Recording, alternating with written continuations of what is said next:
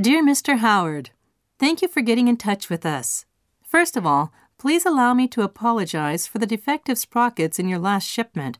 I'm going to ask someone from our quality assurance department to call you right away to get more information and to try to rectify the situation. In the meantime, about your request for expedited shipping on your next order, I would certainly like to accommodate you on that. Please allow me to make some inquiries with our production and shipping departments. After talking with them, I will contact you with firm information on when we can get those sprockets to you. I apologize again for this problem, and I will do my best to get you the sprockets that you need as quickly as possible.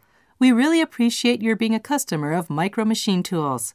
Sincerely, Amanda Palmer, Customer Service.